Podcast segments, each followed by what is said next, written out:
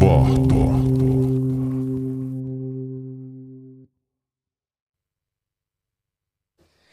Hyvää perjantaita ja tervetuloa kuuntelemaan Vaahtoo-ohjelmaa, jossa on tänään paikalla pelkästään Verkkapuro, koska Lehtinen se meni naimisiin ja Muittari lähti ilmeisesti Lehtisen kanssa häämatkalle Pietarsaareen, koska Lehtinen meni sinne ja Muittari lähti perässä. Tässä on jotain vähän epäilyttävää.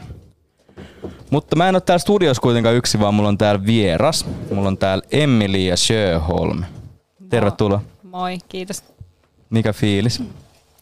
Ihan hyvä. Aina jos mä joudun tälle johonkin mikrofonin eteen, niin mua alkaa ensinnäkin yskittää. Ja sit kuulemma mä alan puhua eri tavalla, sanoo mun puoliso. Ässät alkaa suhisemaan. Mä heti alan kiinnittää siihen huomioon. Mä kuulostan kyllä, se on ihan totta ja oikeassa. Mä kuulostan ihan erilaiselta heti, kun puhut. Se on maailman mielenkiintoisia ilmiöitä, etenkin silloin, kun me ollaan tehty noita pre-rekkejä, eli mitkä niinku äänetään etukäteen juttuja. Joo. Niin me ollaan jonkun meistä olohuoneessa, juo olutta, jutellaan niitä näitä keskenään. Meidän kaikki on tosi hyvin. Oota, mä yritän laittaa nyt tätä taustamusaa samalla, niin saattaa tapahtua jotain asioita. Oho, nyt mäkin tein ehkä jotain. Ei haittaa. Niin sit heti kun tulee se punainen valo päälle. Ensin kun on hyvä meno, kaikki juttelee mukavia. Niin. Maailman rennointa. Kaikki on täysin semmosessa Conan O'Brien moodissa. Sitten tulee rekki päälle, sitten on kaikki silleen hyvää iltaa kuuntelijat. Joo. Kysymys, miten mä saan soimaan tämän meidän dekki ykkösen, niin mä saan jatsia taustalle. Onko se tää CDJ1 tästä? Kuuluuks mitään? Mä en kuule mitään. No. Anyways, tänään on perjantai, mulla on vieraana Emilia ja meillä on oluet. Me ollaan pitkästä aikaa livenä studiossa ja pitkästä aikaa on semmoinen tilanne, että mä pääsen taas haastamaan meidän aihepiiriä siihen suuntaan, että voitaisiin puhua vähän kirjallisuudesta. Ja niin me puhuttiin aikaisemmin, mulla on vähän haasteet saada MPtä ja muikkuu keskustelemaan aiheesta. Niin kuulemma. Ja sä tiedät jotain kirjoista? Mä tiedän jotain kirjoista. Mä oon yhden kirjoittanut, että sen verran ainakin. Kerro lisää sun kirjasta. Paperilla toinen ilmestyi tammikuussa 2020, eli reilu vuosi sitten. Mitäs mä siitä sanoisin? Omakohtainen teos. Autofiktiivinen. Niin, kai sitä voi sanoa autofiktiivinen. Maailman ärsyttävin termi jotenkin. Niin nopeasti aikansa elänyt tuntuu siltä. Sitten mä itse asiassa just mietin sitä, kun mä luin Suurteoksia, jota tiedän, että säkin luet tai kuuntelet tällä hetkellä. Mä itse asiassa kuuntelen sitä, mikä on, mä voin kohta kertoa siitä enemmän, mutta... Jes, nyt saatiin jatsia taustalle. Kiitos. Voit laittaa pikkasen hiljaisemmalle. Täydellistä. Juuri näin. Jatka vaan. Niin siinä kirja siis on tommonen kokoelma naiskirjailijoiden tekstejä naiskirjailijoiden teoksista. Eli kirjailijoiden tekstejä kirjailijoiden teoksista. Niin, kyllä, joo. Niin Saara Turusen tekstiä lukiessani eilen jotenkin nauroin ja ääneenkin ja jotenkin tuli sellainen lämmin olo siitä, kun se kirjoitti siitä, tai niin kuin rakkaudesta kirjoittamisesta ja seksistä kirjoittamisesta ja sen vaikeudesta ja siitä, miten seksistä kirjoittavat naiskirjailijat ehkä otetaan jotenkin, niin kuin, tai niistä ärsyynytään tai muuta. Mm-hmm. Joo, ja sit, mikäköhän helvetti mun pointti oli? Mulla oli joku muukin pointti liittyen Saaraan kuin tämä kirja. Mä en nyt muista, mikä se on. Siis tämän koko ohjelman idea on se, että se pointti pitää kadota jossain vaiheessa, ja sit se on se, että se jännite rakentuu siitä, että katsotaan löytyykö se sieltä uudestaan. Niin sä oot nyt täydellisesti konseptiytimessä. Mulla oli tää oikeesti joku tosi hyvä idea, mistä mä lähdin kertoa, mutta mä kerin sitä liian kaukaa auki. Mutta se on hyvä kirja. Puhutaan vähän siitä. Ei kun niin, tää on se juttu.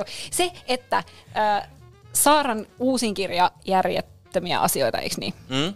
Mistä mä oon nyt lukenut puolet suunnilleen, niin... Sitten kun lukee Saaran jotain haastiksia, niin selkeästi siinä on paljon niin kuin omasta elämästä poimittuja asioita, ja että hänellä on puoliso, joka asuu Barcelonassa ja niin edelleen. Mutta siitä Saaran, onko mistään hänen kirjastaan, vaikka nyt paljon lainaakin varmaan hänen elämästään, niin niistä ei ole puhuttu omakohtaisina eikä autofiktiona. Ja se on mun mielestä kiinnostavaa, että että kuka sen tavallaan määrittelee, miten puhutaan. Mukakirjasta ei puhuttu autofiktiona, kaikki muut alkoi puhua siitä autofiktiona. Mm. Toi on maailman typeri juttu, koska mikä kirja nyt ei perustuisi omakohtaisiin kokemuksiin jossain määrin. Tai silleen, että se on kuitenkin niin kuin eläytymistä muiden rooliin ja siinä mielessä sun pitää olla vähän niin kuin peilata niitä itsesi kautta ja sit siitä tulee aina henkilökohtaista. Niin. Että se niin kuin, semmoista ei ole olemassakaan, semmoista kirjaa, joka ei olisi jossain määrin oma elämäkerrallinen. Niin varmaan, ehkä, en tiedä. Mutta tietysti niitä tasoja on erilaisia, niitä on vähän niin. erilaisia. Niin, on. Mutta on ollut tosi kiinnostava niinku pohdintaa ja huomata, miten noista puhutaan eri niinku haastisten ja lehtijuttujen ja kritiikkien niinku eri kirjojen kohdalla. Mutta joo, suurteoksia on myös hyvä, että jos palaan nyt siihen ja yritän kuroa nämä kaikki jotenkin yhteen, niin se on mulla tällä hetkellä kesken. Joo. Ja kirja, jota mä itse nyt parhaillaan luen. Mä en ole hirveästi lukenut mitään niinku tässä nyt viimeisen kuukauden aikana, mitään muuta, ja toi on innostanut mut sekä äänikirjojen pariin, mitkä ei ole mitään mun suuria suosikkeja, että sitten myöskin niinku lukemisen pariin tai kuuntelemisen. Tääkin on tää, onko se lukemista vai kuuntelemista? Niin, no ei silläkään, niin joo. Ei sillä ole mitään väliä. Mm. Joo, mä oon samaa mieltä siitä, että se on niinku tosi kiva etenkin äänikirjana, koska siinä on niitä pätkiä. Siinä on kuitenkin, siis suurteoksia on kirja, jossa on 20 about, joo, 10, 15-20 esseetä kirjoista. Mm. Mutta oli siitä mieleen, että toi Tommi Melenderin tosi hauska quote siitä, kun sanoi, että hän on suuri kirjallisuuden ystävä, mutta enemmän kuin kirjoista se tykkää kirjallisuusesseistä tai siitä, että joku muu puhuu siitä. Niin sanoi, että se on vähän niin kuin sama tilanne, niin kuin, että jos olisi kuolemanjälkeinen tilanne, että sun näkyisi 2 kylttiä, jos toisessa lukisi taivas ja toisessa lukisi esseitä taivaasta, niin se menisi sinne lukeen sit taivaasta mieluummin kuin sinne taivaaseen. Niin se on niinku tietenkin ihana asetelma aina se, kun puhutaan jostain muusta, koska se paljastaa aina kirjoittajastaan kuitenkin paljon. Joo, ja ne on ollut, siis mun täytyy myöntää, että mä oon kuunnellut sitä tosi väärässä järjestyksessä.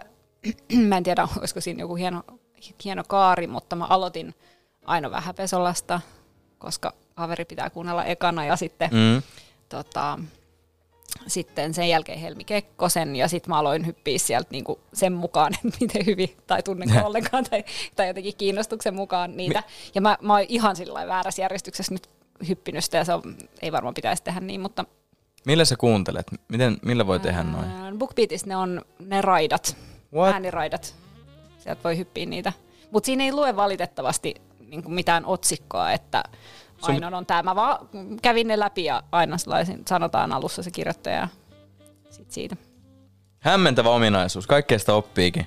Mutta se, mitä mä toivoisin BookBeatiin, tai no sitä mä käytän, niin olisi toi, kun mun lapsi kuuntelee sitä illalla, ja sitten mä yritän aina saada sen valitsee jonkun pitkän, ja se halusi, tai nyt eilen se olisi halunnut kuunnella, tai halusi kuunnella Mimmi Lehmää, ne on 10-minuuttisia. Sitten joutuu koko ajan ramppaa laittamassa siellä uuden, niin olisi mahtavaa, jos siellä olisi sellainen jono. Niin kuin, että laita seuraava suoraan jonoon ja se niin, vaan alkaisi siitä. Joskus mä tein niin, että mulla oli kaiutin sen huoneessa ja sitten samalla kun itse katsoi jotain leffaa, niin koko ajan seurasi paljon jäljellä ja sitten siitä suoraan aina seuraava, että ei katkee. Koska sitten jos on just vaipumassa uneen ja sitten se huutaa tää loppuu ja sitten pitää juosta sinne niin. Taudesta. Että semmoista toivoisin nyt, jos joku BookBeatilla kuuntelee. Mä oon artiksi sanoa, että Mimmi Lehmä, koska mun tuli mieleen sun jopa ikoniseksi muodostunut edesottamus tai selkkaus Mimmi Lehmän kanssa. Niin siis mulla on aina puhelin melkein äänettömällä. Aina kun mä menen kotiin, mä laitan puhelimen äänettömälle. Sen sijaan mä olisin kauheasti poistanut, Insta ei esimerkiksi noista viesteistä enää piippaa, mutta et mä laitan aina äänettömälle puhelimen, ja sitten mä en koskaan tajuu, että kun sä teet storeja, niin niihin tulee ne äänet. Mä en vaan itse kuule niitä, koska mulla on äänettömällä puhelin. Ja sitten mulla oli just Lyytille Mimmi Lehmä tuolla toisessa huoneessa, kun mä jaoin jonkun hölmön meemivideon, minkä sitten taustamusiikiksi tai taustaääneksi tulee se Mimmi Lehmä. Pitäisi melkein soittaa. Se on niin hyvä. Mä yritän kaivaa sen tästä nyt. Se on kyllä tosi hauska. Mä mietin sitä usein. Se kohta vielä, mikä siihen tuli. Että siinä joku tyyppi lähtee työmatka niin pyöräilee korona-aikana eteisestä työpisteelleen 5 metriä. Samaan aikaan. No niin, kaikki, jotka kuuntelen, käydä katsoo emmi.lia.sjöholm Instagramista. Löytyy highlighteista numero 3, mutta tästä tulee vielä ennakkonäyte. Tämä on kyllä hauska. Voi ei. Ah, nyt se tulee. Oho, ihan muu, sanoi Mimmi Lehmä. Vai sen takia? Toi kohtamis toi lähtee on täysin selittämättä. Sulla tulee sellainen ole, että okei, äkkiä pois. Tässä tapahtuu nyt muuta kuin mitä mä osaan. Joo, ja niin siis kun, mä en edes tajunnut. Oli siellä hetkeä, ja sitten yksi Paju laittoi viestiä, että et eikö niin, että ne on vahingossa, että vaan sulle voi käydä näin, että ne on vahingossa. Ne äänet. Sitten mä oon ihan paskana, mitä siellä on, että mä en nyt just pysty kuuntelemaan, mitä siellä on. Sitten mä ajattelin, että mä oon jotain ihan muuta äänittänyt, mutta tosiaan storin taustalle tulee kaikki, mitä sä kuuntelet kuulokkeilla samaan aikaan, että kannattaa miettiä. Joo, pistäkää korvan taakse. Joo. Toi niin kuin sanoit, että vaan sulle voi tapahtua, niin koeksä, että sulle tapahtuu luonnostaan tuollaisia noloja juttuja? Tai... En mä tiedä. Se olikin jännä, koska ehkä siinä on joku semmoinen... Mä ehkä niin kuin on pyrkinyt Instassa pois sellaisesta, vaikka toki se on tosi siloteltua ja kaikkea, mutta siis, että musta on ihan hauska tuoda Instassa mun jotain semmoista vähemmän vakavaa puolta ehkä esiin. Että kaikki ei olisi niin jotenkin harkittua, tai siis onhan se nyt harkittua, mutta jotenkin sillä lailla, että joskus oli se aika, että piti olla tosi kauniita kuvia ja asetelmia ja kaikkea, ja nykyään mun mielestä on kiva kuvaa joku niin kuin vessapaperirulla siinä pöydällä. Yep. Ennemmin kuin, että jotenkin asettelisi kaiken. Niin ehkä siinä on se sama, että ehkä jollekin, joka ei tunne mua niin hyvin, niin voi tulla sellainen ajatus, että vaan sulle voi käydä jotain tällaista. Voi olla, että Paju ei edes sanonut noin, mutta joku muu on just sanonut mulle jotain vähän vastaavaa. Ja sit, en mä tiedä, ehkä ihan hauskaa, jos mä oonkin sellainen, koska oikeastihan mä oon varmaan aika paljon tylsempi tyyppi.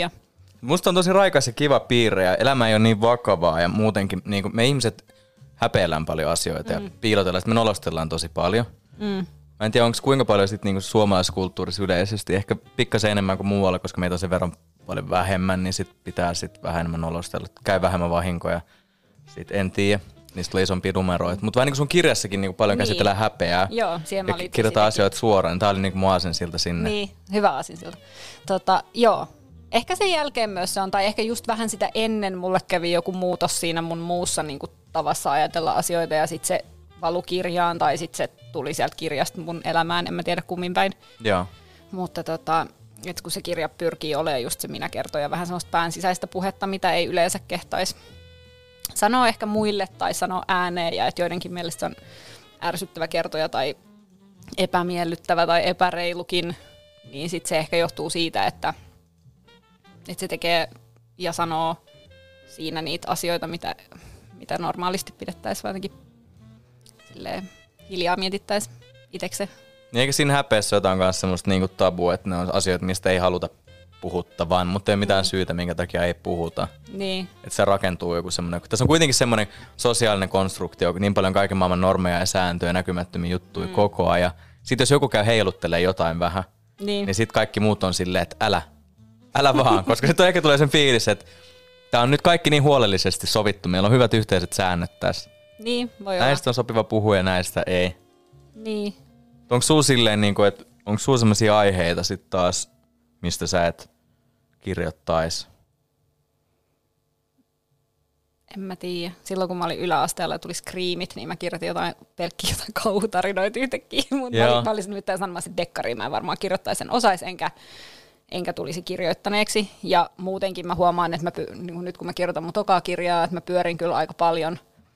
Mulle tuli semmoinen olo, että mä en voi kirjoittaa esimerkiksi vanhemmuudesta, että kun toi ensimmäisessä kirjassa on yksi teemoista, että no mä en voi kirjoittaa vanhemmuudesta, sit mun ei varmaan kannattaisi kirjoittaa seksistä, ja sit mun ei varmaan kannattaisi kirjoittaa sitä naiseudesta, ja niinku semmoisia, että nämä oli nyt niinku mun osalta käsitelty ikuisiksi ajoiksi ja jonnekin arkkuun.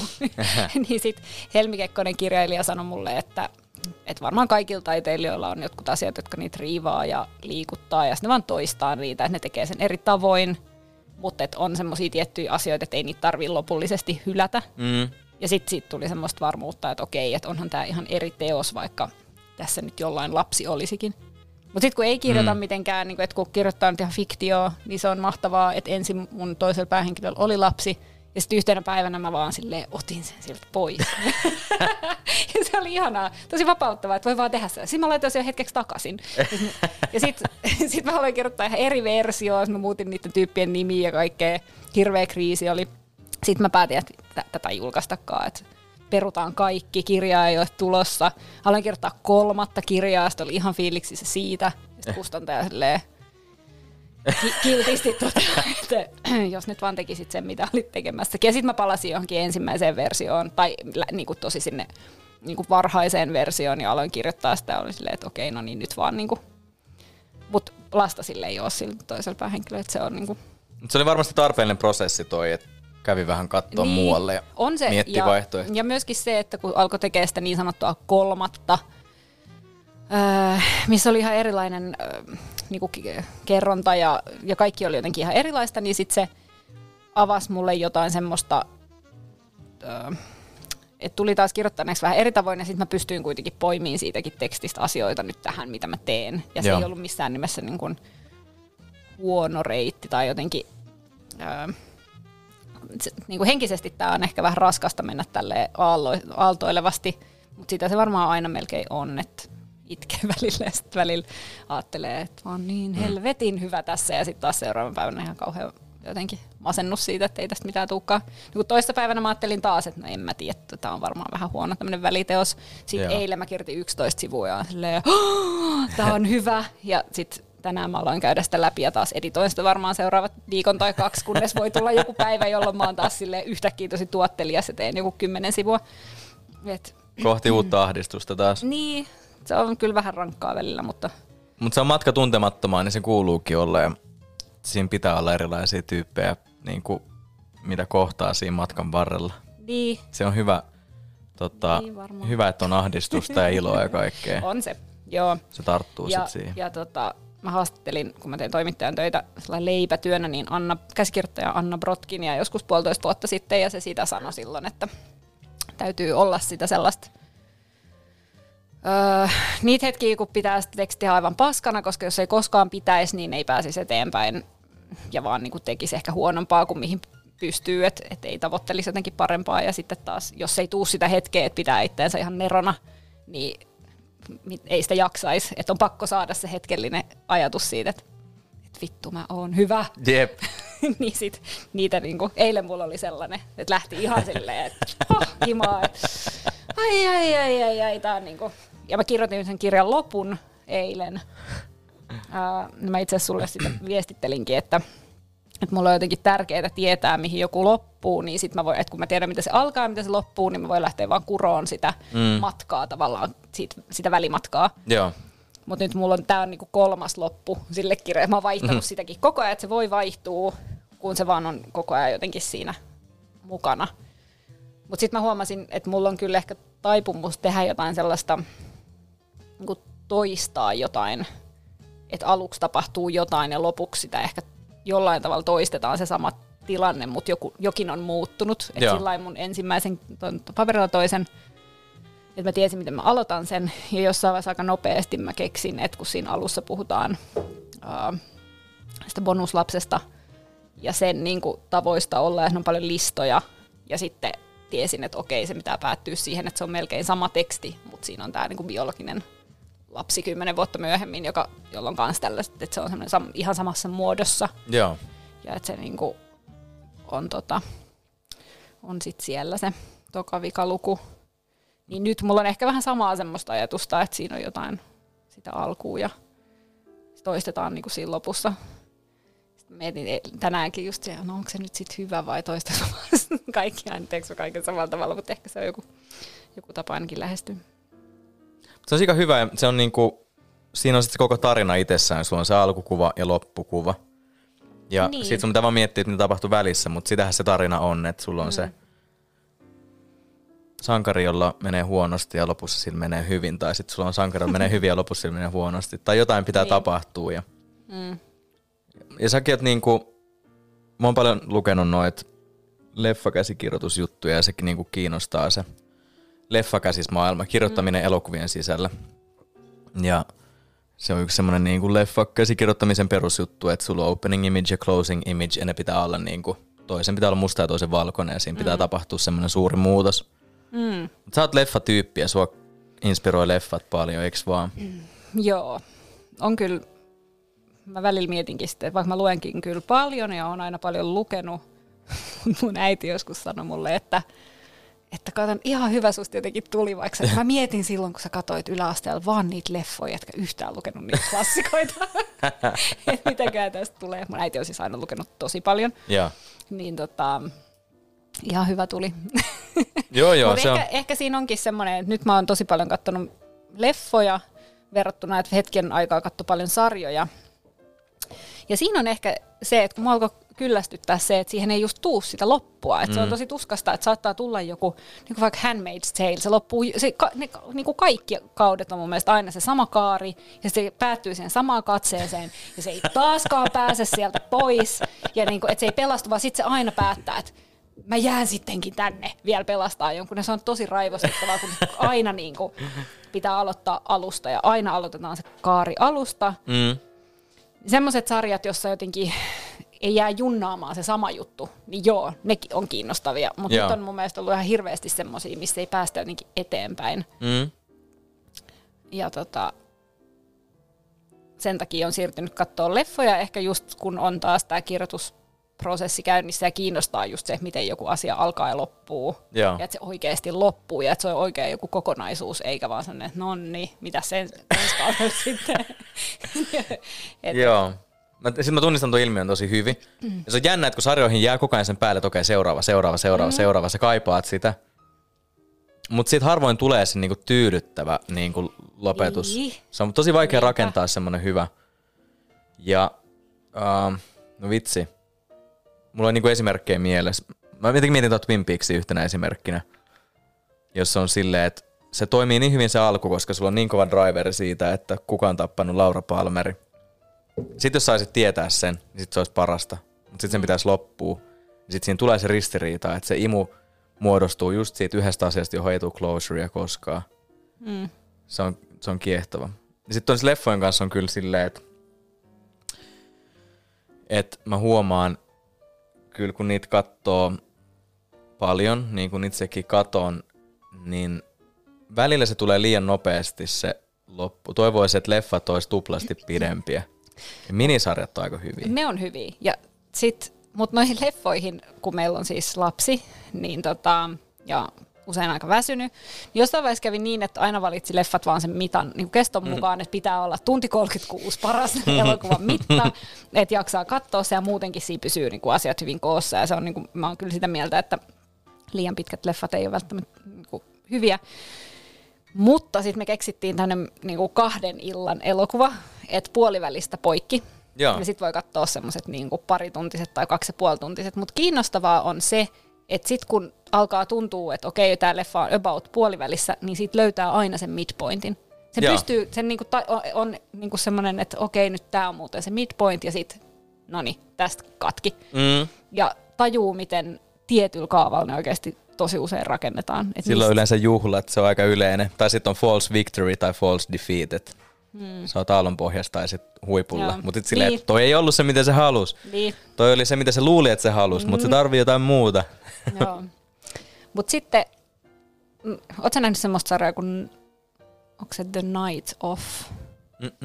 En ole kuullutkaan. Mä en ole nähnyt myöskään Handmaid's Taleä. Okei.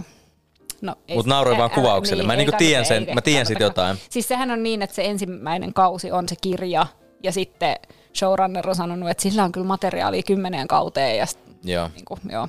Mutta The Night Of, se on hyvä. Ja siinä on mun mielestä 7 jaksoa, ja ei ole tehty enempää siis niitä kausia. Ja se alkaa niin, että no, sitä ei voi kauheasti spoilaa, mut kertoo siitä, että miten kun joudut jenkki tommoisen niin kuin tuomioistuimen ja vankilasysteemiin, niin mitä se sulle tekee.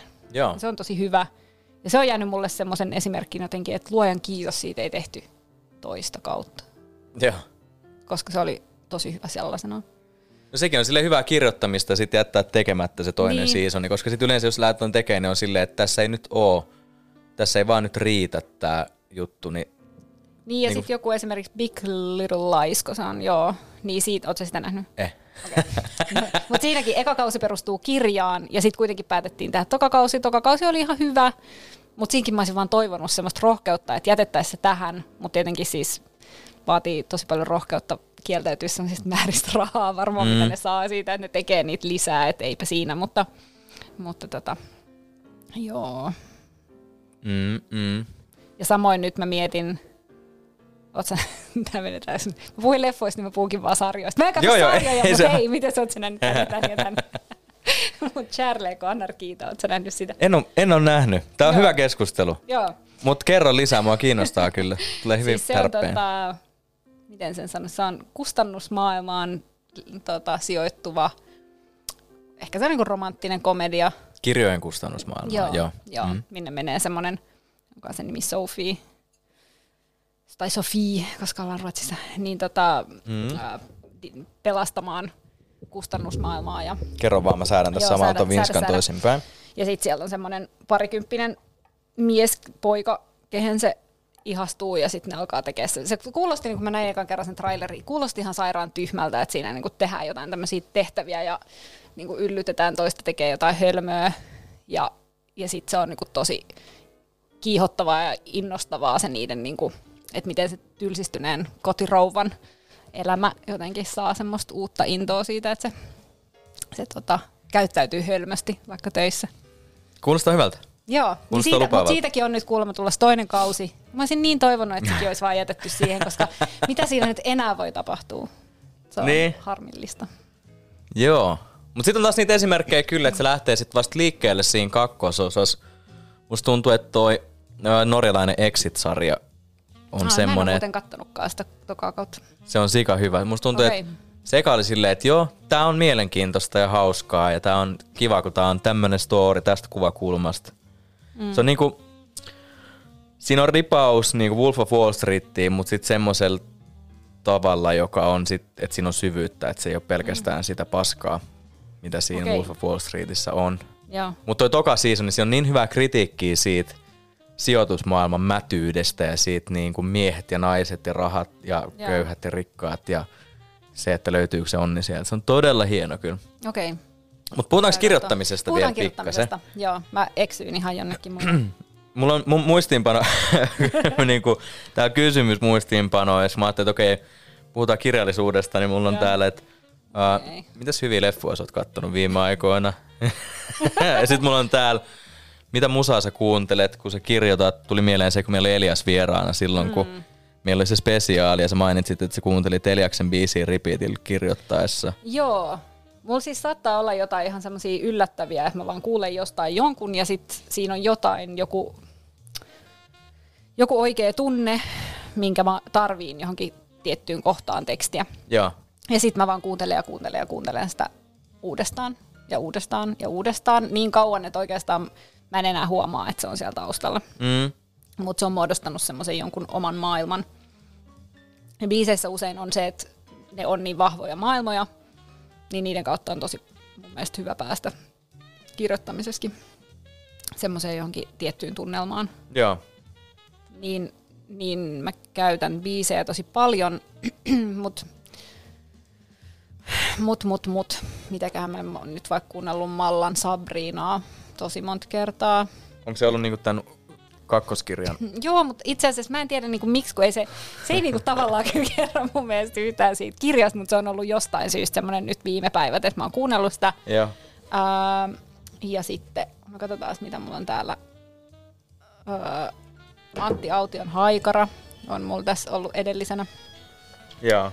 Nyt mä aloin soittaa sitä. Näin voi käydä Mimmi Lehmälle. Jep, kyllä. Vangossa päälle.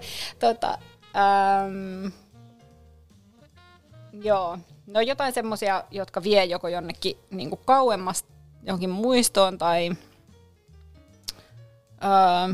edellisessä kirjassa mä kuuntelin vaikka Robinin Dancing on My Own, ja joka vei mut ajatukseen Girls-sarjasta, joka vei mut oikeaan hetkeen siihen niinku tiettyyn maailmaan. Niin. Se voi olla tosi tommonen outo ja monipolvinen. No miten niinku sit sun päässä yhdistyy, niinku limittyykö just leffat ja musa ja kirjat jotenkin saman varjon alle? Onko se niinku samaa maailmaa vai eri maailmaa? Tää on tosi hassu kysymys, mutta Mulla on niinku jotenkin no ehkä jopa niinku, fiiliksiä. Ehkä näistä. Samaakin voisi olla jollain tavalla. Se on tosi jännä, kun esimerkiksi kirjoittamisessa, jos mä kirjoitan, niin sit mulle voi tulla semmoinen vaikeus lukea. Ja esimerkiksi nyt se suurteoksia mä pystyn lukemaan samaan tai kuuntelemaan samaan aikaan, kun mä kirjoitan, koska se on kirjoittamisesta. Joo. Eikä niinkään, että mä lukisin jotain romaania. Mutta sä menet syvälle siihen tunnelmaan selvästi, ihan sama mistä taiteesta on kyse, ja se saattaa sitten sotkea sun omaa prosessia. Ehkä niin. Paitsi, että sit musiikki ei kyllä sotke, eikä leffat ei sotke, jos mä kirjoitan kirjaa, et en mä tiedä.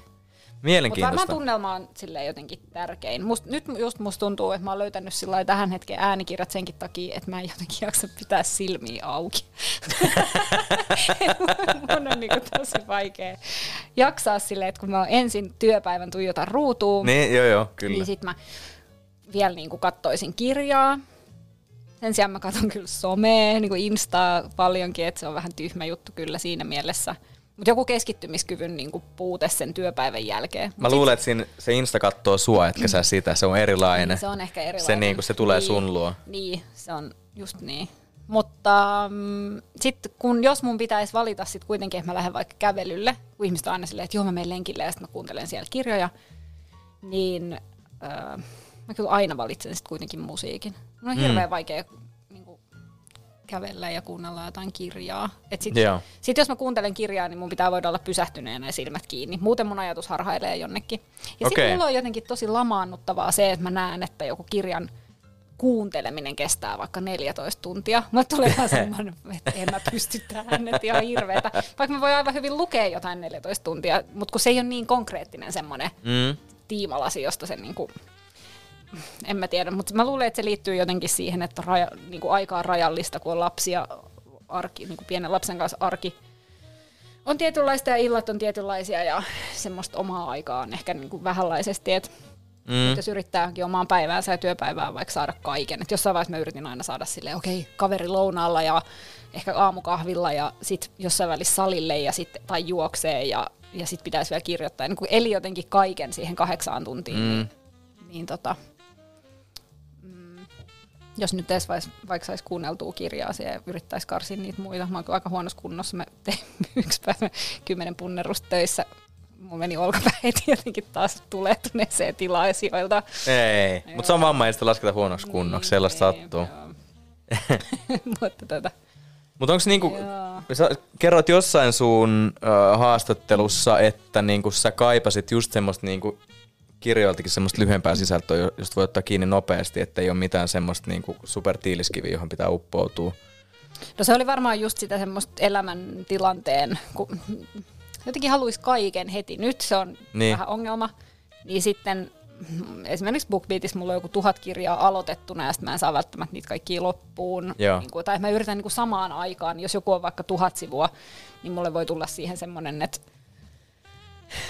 että mä niinku apua, että miten mä ehin kaiken, mitä mä haluaisin. Ja sama joku sarja, että kun siinä on niin monta jaksoa, jos jostain on tullut jo 5 kautta, niin ennen mä olisin ollut silleen, ihanaa, ja nyt mä oon silleen, ei, että ehtii vaan 1 jakso illassa tai 2 jaksoa maks, että mä en saa ikinä tätä valmiiksi. Olisi niin paljon muutakin maailmassa, mitä pitäisi nähdä ja kokea ja jotenkin. Toi on varmaan meidän ajan ilmiö tosi vahvasti, että on niinku runsaiden pula kaikesta. Et ei siinä ehkä niinku muuta varsinaisesti muuta kuin semmoinen, että kun haluaisi niin paljon. Ja sitten jos ehtii niinku lyhyempiä kirjoja lukea monta versus sit yhden sen pitkän, niin ehkä siinä on vaan joku tämmönen hölmö. Mut musta siinä on niinku, mä jäin miettimään sitä paljon. Älä nyt kaikkia sanoja takas, koska musta tuntuu, että siinä on niinku niin hyviä pointteja. Koska just toi niinku Jenny Offill on ollut sulle ainakin jonkinlainen innoittaja. Ja sitten silloin semmoista niinku fragmentaarista proosaa, että siinä on niinku lyhyempiä, tosi lyhyitä kappaleita, jotka on silleen vähän irtonaisia jopa. Niin, kyllä. Niin mä luulen, että niinku tavallaan mun näkemys on se, että se on nimenomaan sitä tulevaisuuden kirjallisuutta. Ja se on melkein niinku sit taas vähän niinku runoutta tai aforismeja silleen, että joku asia, monimutkainen asia on kiteytetty tosi pieneen. Eikä tarvi olla mitään Anna Karenina, että sä voit kertoa jostain asiasta, vaan silleen, että voisiko sen kiteyttää vähän eri tavalla. Niin, mutta sittenkin on jännä, että nythän mä en kirjoita yhtään sellaista, että niinku, ja kaipaa ehkä sit tällä hetkellä vähän erilaista, että se Niin, mä palaan vähän välillä siihen omankin kirjaan silleen, että ai tällaisen mä tein, okei. Ja jotenkin, että se hämmentää. Mutta toi on mun mielestä ihan kiinnostavaa, mä en tavallaan haluaisi niinku lähteä, mä inhoan tällaista oman kirjan puolustuspuhetta ja en jaksaisi sellaista, kannattaako, no mä nyt mainitsen tämän kuitenkin, että kun siitä on jossain sanottu, että se olisi niinku Instagram-kirjallisuutta, mitä mä en ihan edes niinku tiedä, mitä käytännössä tarkoittaa. Se on joku setämies ollut sitä mieltä, että nyt kun on viitattu niin kuin jotenkin siihen niihin just lukujen lyhyyteen. Niistä mä vaan mietin, että ei toi nyt varmaan ensimmäinen kirja ole, jossa on lyhyitä lukuja, että miten niin kuin... Jep. Et sit, ja sitten ehkä just, että jos mä oon joskus mennyt sanoa johonkin silleen, että on kiva, jos joku on kokenut mun kirjan helppolukuiseksi, että kun helppolukuinen on tavallaan heti jotenkin negatiivinen ajatus. Se on vitun ärsyttävää, mä en tykkää yhtään niinku, siitä.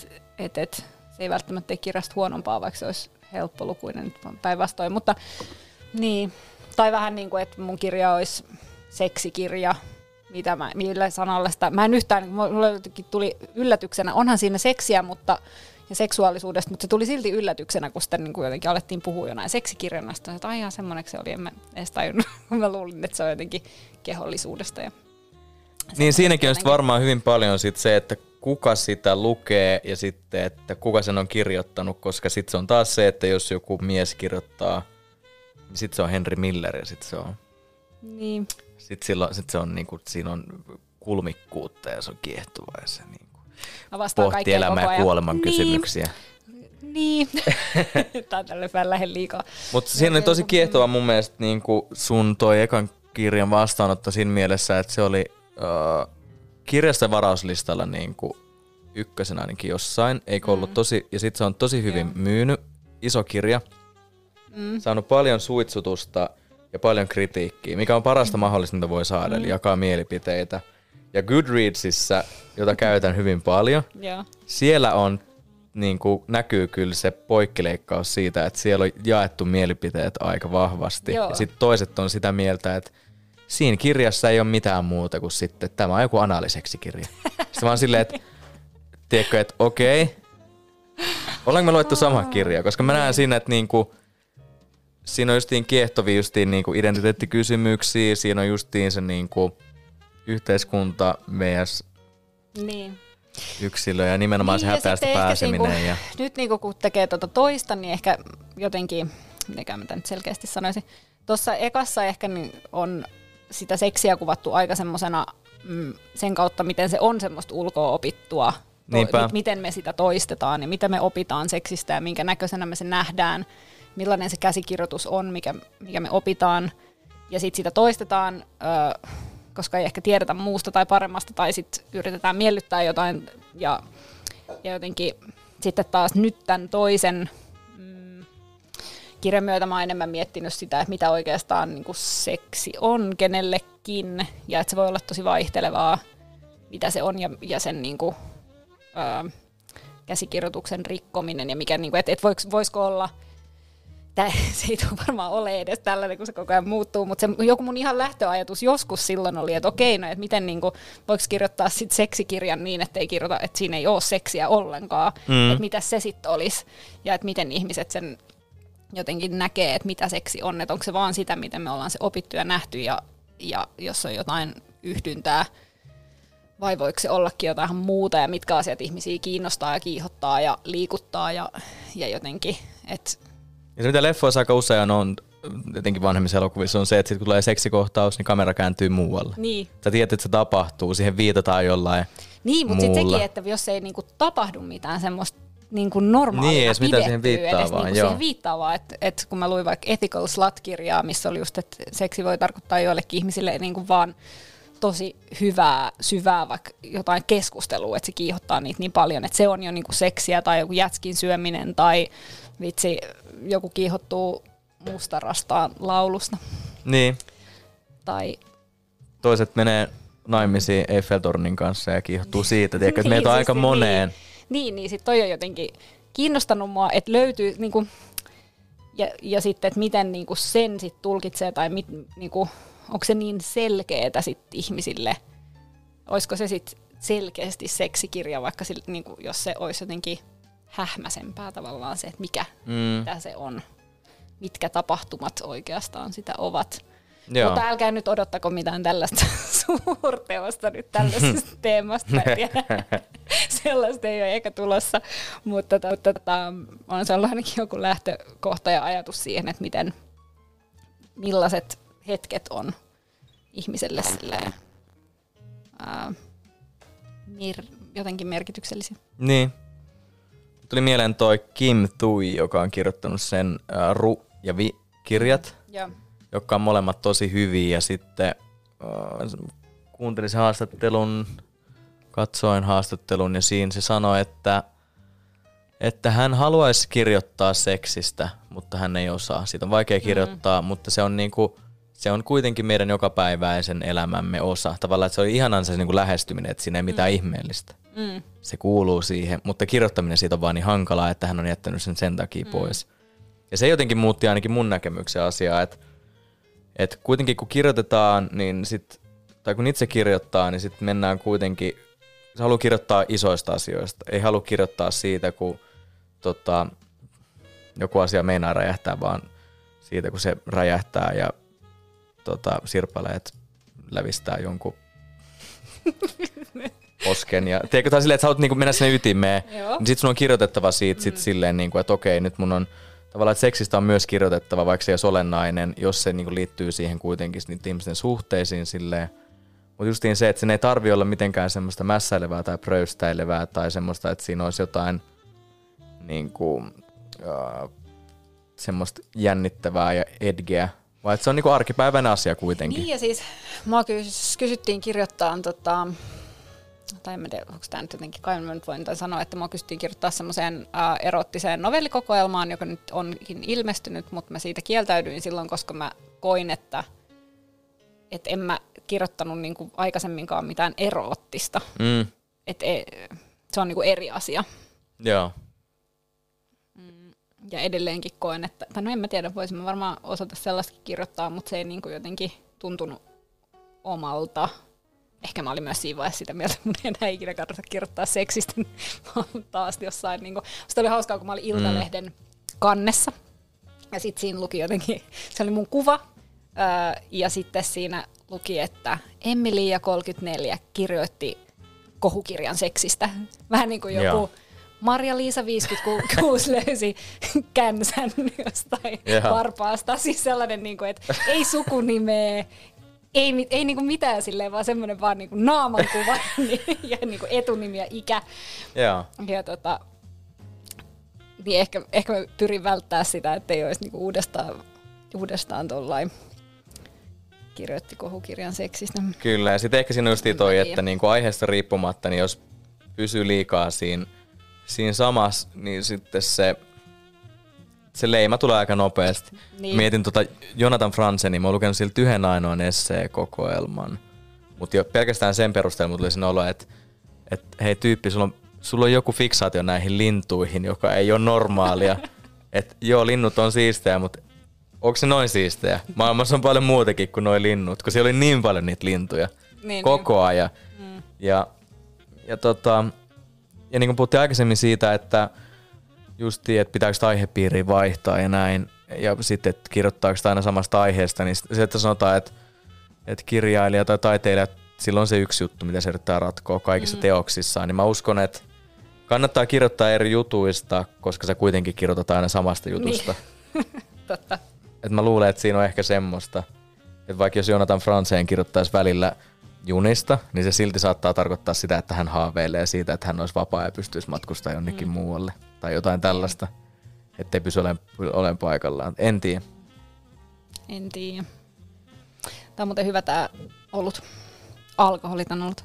Haluan mainita tässä. Kyllä. Sä oot ollut alkoholittomalla jonkin aikaa. Puoli vuotta. Miltä tuntuu? Miksi mä halusin näin tämän mainita, mutta halusinpa nyt kuitenkin. Onko se sober curious? Niin, mä olin just sanomassa, että mä oon varmaan sober curious. Luin Yleltä jutun siitä eilen, että ehkä mä en oo absolutisti kuitenkaan. Tai niinku miellä itseäni niin. Mä jotenkin otan tällä päivä kerrallaan ja katon joka päivä, että tekeekö mieli juoda joku, jos jotain tarjotaan tai ois kaapissa meillä kyllä kotonakin. Toi liittyy kyllä vahvasti taas siihen, että ihmiset haluaa leimata. Jokaisesta pitää niinku tehdä heti se leimaus silleen, että... Kyllä. Jos sä oot selvinpäin pidemmän aikaa, niin silleen, että jaha, sä oot nyt sit straight edge. Miten sä voit juoda kahvia? Sit sä oot, no mä juon kahvia. Tai silleen niin kuin ylipäätänsä kaikki haluaa ehtiä silleen, että okei, tää on nyt tää ja toi on tossa lokerossa, toi on tossa. Mä huomaan, että mulla on ollut varmaan alkuun se, siis mä lopetin tai aloitin tämän kokeilun sen takia, että mulla oli krapulat niin jotenkin hirveitä ja kesti semmoinen ahdistus niin kauan. Ja mulla on itse asiassa mieliala mun mielestä parantunut, joo, kun ei ole semmosia arkibiskittissuttelujakaan ollenkaan. Mm. Mutta alkuun se oli kyllä hirveätä mennä jonnekin, että kun oli ensimmäisiä jotain, tai uuden vuoden, nyt olin uuden vuoden juhlissa tunnustus korona-aikana. Mm-hmm. Joo, pienissä juhlissa. Niin, soittakaa poliisit. Soittakaa poliisit. Sehän on hauska, mun kirjaston mielestä melkein parhaita kommentteja, että siinä rikotaan Suomen laki. Mut joo. Niin, mä oon sit tosi sellainen, että musta tuntuu, että mun pitää heti alkaa selittelemään sitä, että joo, mä nyt sit juojan, niin että mä niin tästä ja tästä syystä, eikä vaan niin kuin, että ei kiitos viiniin ja sitten niin kuin se siitä. Joo. Mutta mä oon ehkä semmonen tosi kohtelias ja vieras tai semmonen niin kuin, että just meillä oli kylässä kaveri, ja mä jotenkin menin kysyä, että lasagne vai makaronilaatikko, ja se halusi lasagne. Mä en ole 15 vuotta tehnyt lasagne. Mä oon aivan hätäpäissäni tunnin väännän sitä lasagne, kun mä en kehtaa sanoa, että meidän lapsi haluaisi ehkä mieluummin sitä makaronilaatikkoa. En mä tiedä, miksi mä kysyin. Mä varmaan halusin tehdä jonkun vaikutuksen. Jaa. Se on mun ongelma. Sitten mä en kehtaa olla silleen, itse asiassa ihan paska idea, että tehdä sitä lasagnea, kun mä itse tuonut asian esiin. Ja sitten, musta on niin mahtavaa, jos ihmiset osaa olla silleen suoria, kun just oli tällainen, tällainen hauska, vitsi, Helmin Insta on kyllä yksityinen mun mielestä, mutta no siltä oli kuitenkin, me ollaan Helmi Kekkosen kanssa opettamassa Hailuodossa kesällä, Kosmoksen kirjoittajaleirillä, ja sen kaveri oli kysynyt Instassa, että hei, että voiko tänne leirille tulla hengailemaan, mä voisin yhdistää tämän mun työmatkaan. Ja sitten mä olin heti jo siitä kysymyksestä vähän silleen, että apua, miten tuohon sanoo kohteliaasti, että ei kai niinku mennä työ mihinkään. Se on niinku duunia, sinne haetaan ja eihän sinne voi tulla hengailemaan. Ja sitten Helmi oli vaan vastannut, että ai sinne leirille hengailee. Niin. Se, no ei voi. Ja joku naurukin mielestäni se, että vitsi miten hienoa, että joku voi olla ystävälleen noin mutkaton. Mä oon ihan hirveän vaikea ihminen. Mä menin ihan solmuun jo tosta, mikä ei edes liittynyt muuhun mitenkään. Että miten tuohon vastataan, niinku, että hetkinen. Et ei, tehdään eri tavalla ja mä oon sunkaan eri mieltä.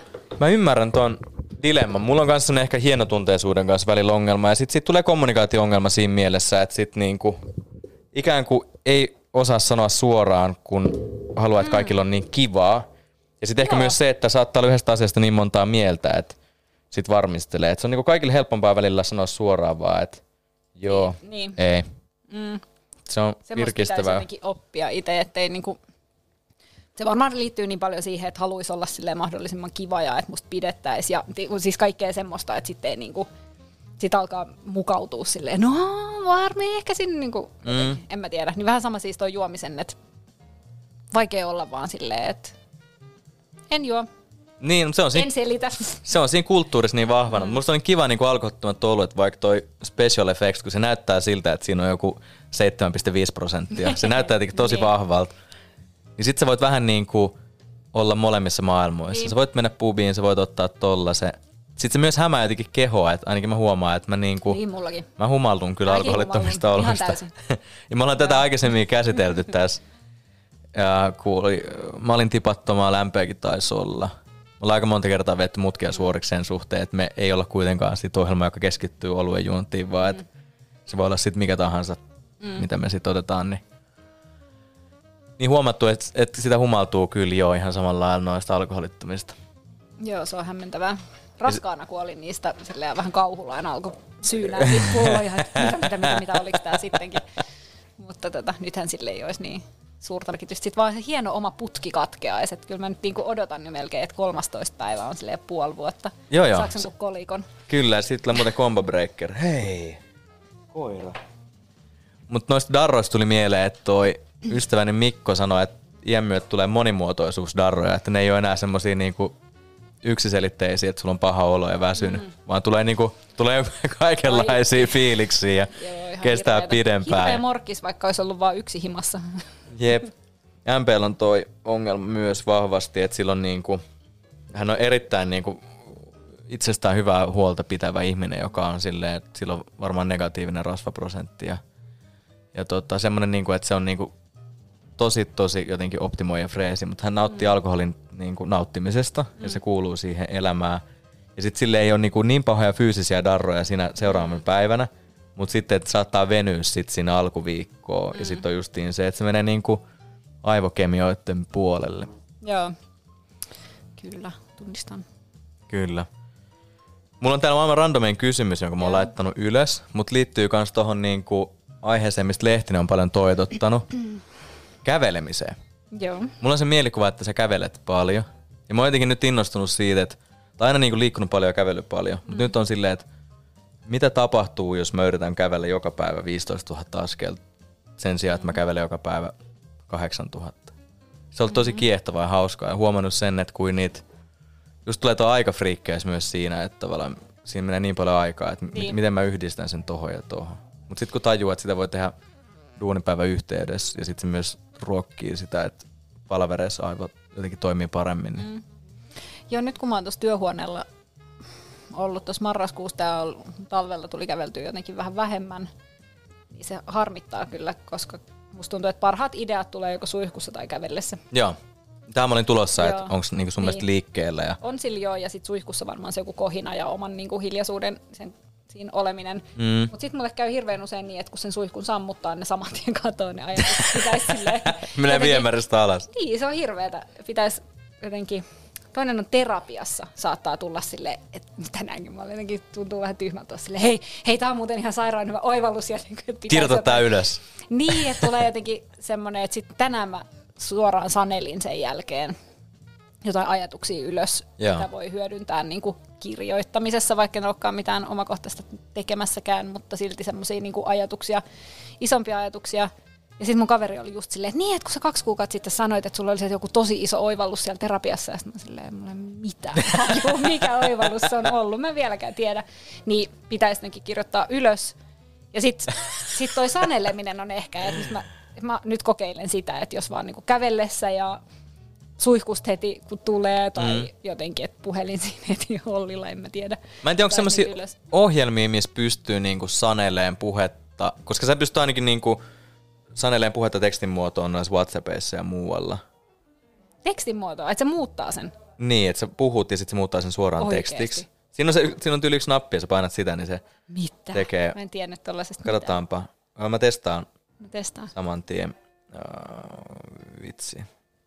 Onko mä nyt keksinyt tämän päästä niitä jutun? Sä oot nähnyt unta. En oo kyllä. Tää on olemassa siis tää ominaisuus. Onko se tässä? Joo, tuolla ihan alhaalla on toi. Vasemmassa alakulmassa on hymiö ja oikeassa alakulmassa on toi mikki. Joo. Jos mä nyt painan, ota sanelu käyttöön. Okei, nyt mä sanelen sulle tässä samalla kun mä puhun. Ja sit kun mä painan lähetä, niin se teksti tulee sellaisenaan sulle. Ei. Mitä? Eikö uskomaton? Niin mietin, jos tommonen ominaisuus olisi silleen, että sun ei tarvitse painaa mitään pohjassa. Totta kai kävellessäkin voi painaa pohjassa, mutta laittaisi vaan niinku, niin. Että... Okei, nyt siis lähtee. Helvettiä. Siis tää muuttaa mun koko työskentelytavan. Tervetuloa tulevaisuuteen. No todellakin. Mut siis toi on sairas. Suomeksi siis puhekielistä tekstiä. Jep. Mut sitten, että kenelle näitä lähettää? Ollaanko mä lähettää näitä nyt sulle näin mun muistiinpanoja? Jos mä teen siis kirjaa varten, että pystyykö kenelle mä nyt sit lähetän? Mun täytyy valita joku niinku sydämen kirja valittu, kuka saa ne kaikki mun muistiinpanot, että ne voi lähettää, koska mä voin itselleni WhatsAppissa näitä lähettää. Kyllä sä itse asiassa voit, sun pitää perustaa... Itteni kanssa joku... Joo, teet ryhmän ja sitten... Vaan itse siellä. Niin. Totta. Sun pitää ehkä tehdä silleen, että sä addaat siihen jonkun muun, mutta sit sä poistat sen toisen ja sit sä jäät sinne yksin. Kyllä löytyy kaikkia konsteja. Kyllä. No on kiehtovia kyllä. No on. Ja sit tästä meillä on varmaan joku 6 minuuttia vaan aikaa, mutta päästäänkin siihen, että mä oon nyt niin tässä uudessa kun kirjoittaa, niin puhekielisyyttä. Ja ihmisten tapoja puhuu miettiä, että se on aika hankalaa. Ja jotenkin mä luen tosi paljon ääneen. Mä oon aina lukenut kyllä paljon ääneen, oli se siis puhekielistä tai ei, mutta nyt etenkin, että löytyisi semmoinen, että mikä erottaa tavallaan ne puheet toisistaan. Mm. Se on ihan kiehtovaa. Ja siksi tämmöinen niin kuin sanelu, vitsi tää mahdollistaa ainakin sitä, että pääsee testailemaan ja kokeilemaan jotain. Todellakin. Miten, onpas siistiä. Kiitos. Eipä mitään, mä unohdin itsekin, että toi olemassa, tuli vaan tässä keskustellessa mieleen. Mutta toi on vaikea laji toi puhekielisyys, sen saaminen, koska ihmisethän puhuu ihan miten sattuu. Ja sen on huomannut etenkin tässä radioa tehessä, että kun on silleen, että joo, mulla on sellainen fiilis, että mä oon ihan niinku silleen looginen keskustelija ja mulla on niinku aina oikeat sanavalinnat. Ja sit kun on tässä, niin on silleen, että aivan ihme juttui tulee niinku... Aivan ihmeellisillä niinku, tulee tosi spesifi outo sanavalinta, joka ei liity yhtään siihen, mitä sä oot sanomassa. Mm. Mutta sitten sillä kuitenkin sit ratsastat siihen seuraavaan asiaan. Sitä oikeastaan aika stressaavaa. Ei se mitään, jos tää vaan, mut kun tää varmaan jää jonnekin. No. Tää jää ikuisiksi ajoiksi internettiin. Ei sun mitään muistaa, että meillä on kuuntelijoita noin 6 kappaletta ja niihin sisältyy MPn faija, muutama mun työkaveri. Joo. Mun omat kaverit tai puoliso ei ole faneja. Kukaan meidän puoliso ei jaksa kuunnella. Ne kuuntelee niin paljon meidän juttuja muutenkin, että ei ne. Joo. Ne vaan tykkää, että meillä on harrastuksia ja me nautitaan meidän elämästä, mutta ei ne silleen ehkä. Että ne ymmärtää ehkä, että ei niinku suurimmaksi osaksi ole sisältöllytään niin timanttista. Paitsi yleensä silloin, kun meillä on vieraita, silloin alkaa tapahtua hyviä juttuja. Tulee Mimmi Lehmiä jo. Jep. Sitten kun ollaan keskenämme, niin on semmoinen olo, että joo. Että tulee semmoinen fiilis niinku... Vähän niin kuin kirjoittaessa, että ensimmäinen tunti pitää kirjoittaa vaan kaikki paska pois ja sitten alkaa tulee vasta jotain mielenkiintoista. Siis mulle käy tosi usein silleen, että mulla on 3-4 aikaa alkaisi se niinku kunnollinen vaihe ja sitten pitää lähteä päiväkodille. Joo. Se on vähän sääli. Paitsi silloin, kun mulla on ollut tiistait yleensä semmosia omia arkivapaita, että sitten mä saatan tehdä just 12 tuntia. Mä en malta mennä näkemään ketään kavereitakaan, vaan mä jään vaan tonne työhuoneelle kirjoittaa. Joo. Se on silleen hyvää aikaa tehdä. Sun täytyy sitten alkaa kirjaan siinä päiväkodin aulassa puhelimeen noita juttuja, tai saneleen kirjaa. Ja matkalla sinne, ja nyt mä vaan lähettelen WhatsAppia itselleni. Jep, kyllä, koko game on muuttunut täysin. On, ihan täysin. Mutta on kiehtoviin on kaikki uudet teknologiat kyllä, koska se, esimerkiksi se Cosmoksen kustantama Olavi Koistisen motivaatiojännis, joka mulla on hyllys ja on pitänyt lukea, mutta en ole vielä lukenut, mutta siinä on niinku tekoälyn kirjoittamia osuuksia. Joo. Ja se on kyllä aika kiehtovaa. Niin. Mä en halua siitä edes puhua, että onko se kirjallisuutta vai ei. Mua ei kiinnosta tekoäly, paitsi jos on mukana tollaisessa jossain loogisesti tarinassa. Mutta muuten aina kysymykset siitä, että onko tekoälyn tekevä musiikki YMS, niin mulla on vaan silleen, että ei mä halua, että siellä on ihminen toheloimassa. Oot sä nähnyt leffaa Her? Joo, se on kyllä. Se on hyvä. Se on niin hyvä, pitäis katsoa uudestaan. Pitäis katsoakin uudestaan. Toi on just tämmösiä leffoja, että tulee sellainen fiilis, että mä katsoin siihen just. Niin, silloin se tuli? 20 vuotta kohta varmaan. Milloinkohan se on tullut? Se tuli 2013. Miten sä voit muistaa? Mä vaan muistan. Eiks vaan? Mut tarkistetaan. Mut toi kuului just sellaisiin, niinku, että mä just katoin se. Ja sit se tuli. Joo, oikein. 2013. Kyllä. Mikä on viime vuoden, mistä leffasta pidit eniten? Viime vuonna? Joo. Erittäin haastava kysymys. Otapaa. Mä vastaan sulle nopeasti ensimmäisen leffan, joka tulee mieleen, joka teki vaikutuksen. Citizen Kane. Okei. Okay. No just. Näit sä sen ekaa kertaa? Mä näin sen ensimmäisen kerran. Mä oon pahoillani, tää oli maailman typeri ärsyttävin vastaus. Miksi se oli ärsyttävä vastaus? No koska se on niin vähän Citizen Kane se leffa. Se oli yllättävän hyvä. Ehkä sen mä en ole nimittäin nähnyt sitä. Mä yritin katsoa nyt sitä. Onko se Mank? Sanotaanko se Mank? Joo. Ja sit mä olin silleen, että tää vaikuttaa hyvältä leffalta, mutta kun mä en tajua tästä mitään. Joo, kyllä se meni itsellekin vähän ohi. Se oli ehkä vähän, se oli hieno. Niin, mutta se et varmaan auttaisi, jos olisi nähnyt sen Citizen Kanen. Kyllä se ole. Se kuitenkin kertoo sen tekemisestä, mutta silleen, en mä tiedä, antoiko se kuitenkaan siihen niinku ihan valtavasti oivalluksia. Okei. Okay. Mut hei, viimeinen minuutti lähtee käyntiin. Joo. Kiitos, kun olit vieraana. Kiitos. Tää oli tosi kivaa. Tää oli kivaa. Saat tulla uudestaankin. Jaa. Itse asiassa voisi olla hauska tehdä niin, että kun ensi viikolla tulee Aino vieraaksi, Aino Vähäpesolla, niin sitten olisi hauska tehdä semmoinen jakso, että tuutte molemmat. Ehkä. Ja sitten voitaisiin katsoa, että mihin suuntaan se lähtee. Et ensin tutustutaan toisiimme ja sitten jauhetaan jostain ihan todella lennokkaasti. Aikooko ne kaikki muut olla siis poistinsa vai? No mulla on semmoinen jotenkin fiilis, että ne ei ole kyllä tulossa takaisin. Ei tarvitse heti putkeen, mutta joskus tulevaisuudessa sitten. Yeah. Koska tuonne Pietarsaaren kun menee, niin siellä sitten kyllä usein vierähtää. Noniin, näin teemme. Mä olin siellä viimeksi 2 viikkoa. Okei. Okay. Lähinnä tuli sinne olo, että nyt jo aika kulkee eri tavalla. Joo. Mut kiitos tosi paljon. Kiitos.